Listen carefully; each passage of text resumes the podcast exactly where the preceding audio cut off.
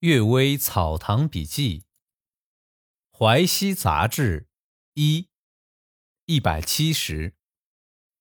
直到隋书记载，兰陵公主为后夫殉节而死，并放在《列女传》的开头，这和一般史书写法不一样。祖君彦的《洗隋文》说，兰陵公主被隋炀帝强暴致死，这是想加深隋炀帝的罪恶，应当以史书为准。沧州医生张作霖说，他家乡有个少妇，丈夫死后不到一年就改嫁了，过了两年后夫又死了，这少妇发誓不再嫁人，终于独身到死。有一次少妇去探望生病的邻居妇人，邻居妇人忽然瞪大眼睛，用少妇前夫的声音说，你甘心为后夫守节，为什么不为我守节呢？少妇语气坚定地回答说，你不把我当做结发妻子，结婚三年没有讲过一句贴心话，我怎么能为你守节呢？后夫不因为我再嫁而轻视我，两年夫妻生活恩深义重，我怎么能不为他守节呢？你自己不反省，还敢指责别人吗？前夫的鬼魂讲不出话，只好溜走了。这件事儿和兰陵公主相类似，这也是豫让所说的，待我如大家一样，我也如大家一样待他，待我如才能出众的人物一样，我也如待才能出众的人一样待他，是意思一样的。不过啊，五伦之中只有朋友是以道义结合的，不计较回报施予是厚道，即使计较回报施予也还是直道的。兄弟的关系是自然形成的，已经不能说到回报施予，何况君臣、父子、夫妇属于三纲的内容呢？渔阳山人写过《豫让桥》，诗说，国是桥边水，千年恨不穷。如闻伫立书，死抱举鳌弓。可以说啊，警戒刻薄，这话也对。不过伫立书因为不被赏识而流亡，后来却挺身报仇而牺牲，用来使不了解臣子的君主内疚，就含有怨愤发泄的意思了。专门和君主分辨是非，并不一定能为君主捍卫国家。伫立书的事儿可以流传，他的言论就不完全符合道义了，或者是记载的人失误吧。哎，刚刚讲的这个故事其实有一个典故，我给大家科普一下啊，在现在啊，山东的莒县图书馆西南的护城河上，呃，原有一石砌五孔桥，这个是伫立书死抱举鳌弓处的国士桥。这个桥的旧貌呢，是一个大块青石砌成，桥长五米，宽四米，上铺石板。这桥两侧有石栏杆，俗称栏杆桥。它这个是一个什么故事呢？他讲的是举鳌弓啊，他是春秋时期举国的国君，这个伫立书呢是他的臣子。历史记载啊，这个伫立书自幼聪慧，熟读诗书，满腹经纶，文韬武略，刚直不阿，忠心耿耿，敢言直谏。怎么讲呢？就这个人就是一个呃典型意义上的一个忠臣好人。但是这个国公呢，就是举鳌弓呢，昏聩独断，中间不变，亲小人远贤臣，国势日衰，民不聊生。伫立书呢看到这个情况，忧心如焚，多次上书，但是呢都不被采纳，并屡遭举鳌弓的训斥和责罚。于是啊，这个伫立书痛心疾首，百无一计可使，又不忍心目睹国势每况日下，愤而挂冠而去，隐居海中孤岛。后来啊，举鳌弓果然国破人亡，伫立书闻之啊，痛定思痛后，毅然决定回举国，以死殉君报国。其友百般劝之，可伫立书死意已决。回归举国之后啊，独立五孔桥头，见城郭依旧，这个举鳌弓呢已死，所以啊，物是人非，怆然泪下，纵身呢就跳入桥下深水之中。《列子说服》中有一这么个记载啊，伫立书是举鳌弓，自为不知己，去居海上，夏日则失灵迹。灵迹呢就是荷花啊，菱角。冬日则食象栗。举敖公有难，祝栗叔辞其友而往死之。其友曰：子自以为不知己故去，今往死之，是知与不知无辩也。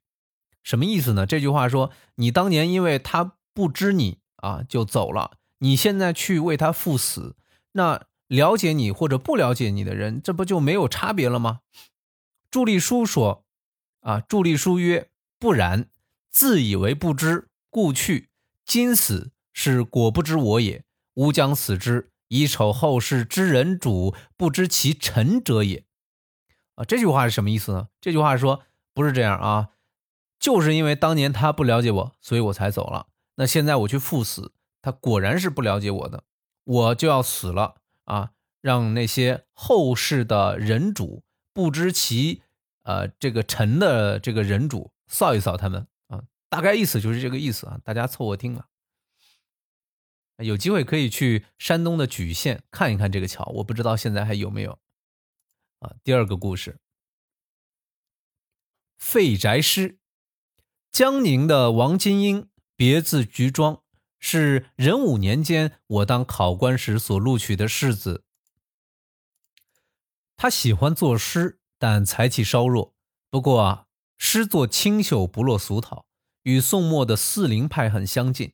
他曾画过一幅种菊花的画像，我有意按他的风格题词在画上，其中有以菊为名，随花入画图的句子。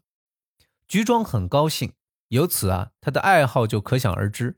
他写有诗画几卷，还没有成书，岁月流逝，现在书稿不知流落到何方。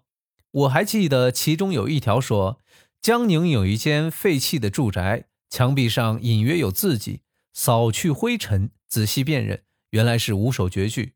第一首说：新绿渐长残红稀，美人清泪沾罗衣，蝴蝶不管春归否，只趁菜花黄处飞。第二首说：六朝燕子年年来，朱雀乔匹花不开，未须惆怅问王谢，刘郎一去何曾回。第三首说：荒池废馆芳草多，踏青年少时行歌，桥楼古洞人去后，回风袅袅吹女罗。第四首说：土花漠漠为颓垣，中有桃叶桃根魂，夜深踏遍阶下月，可怜罗袜终无痕。第五首：清明处处啼黄鹂，春风不上枯柳枝，唯因夹溪双十兽，寄乳曾挂黄金丝。字迹雄健怪异，没有写上作者姓名，不知道是人的诗还是鬼的诗。我想这是福王被歼灭之后，明朝的遗老所写的诗吧。老妇请经。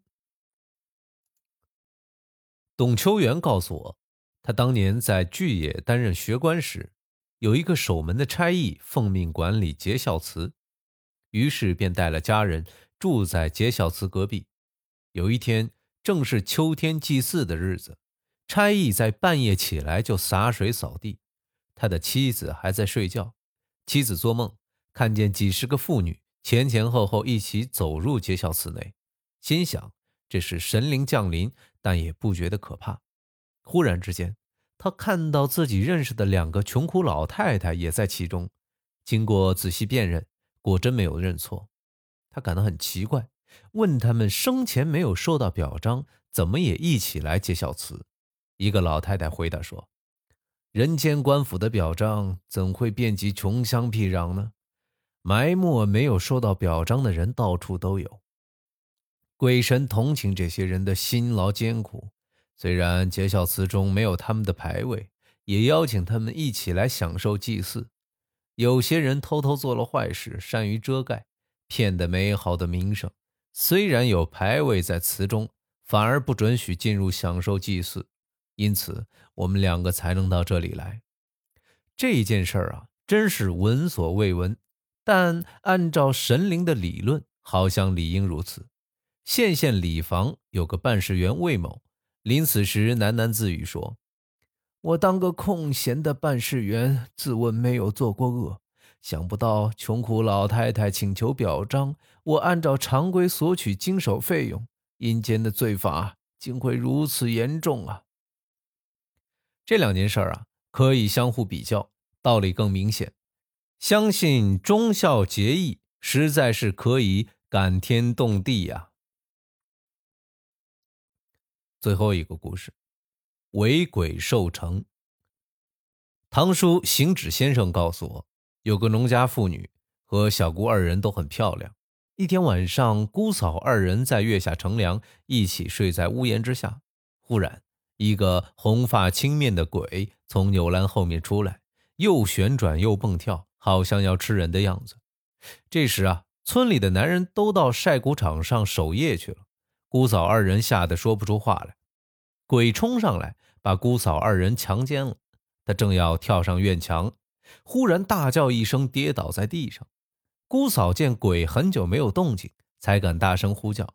邻居们闻声赶来一看，原来这矮墙内的鬼是村中的恶少某某人，已经昏迷不省人事了。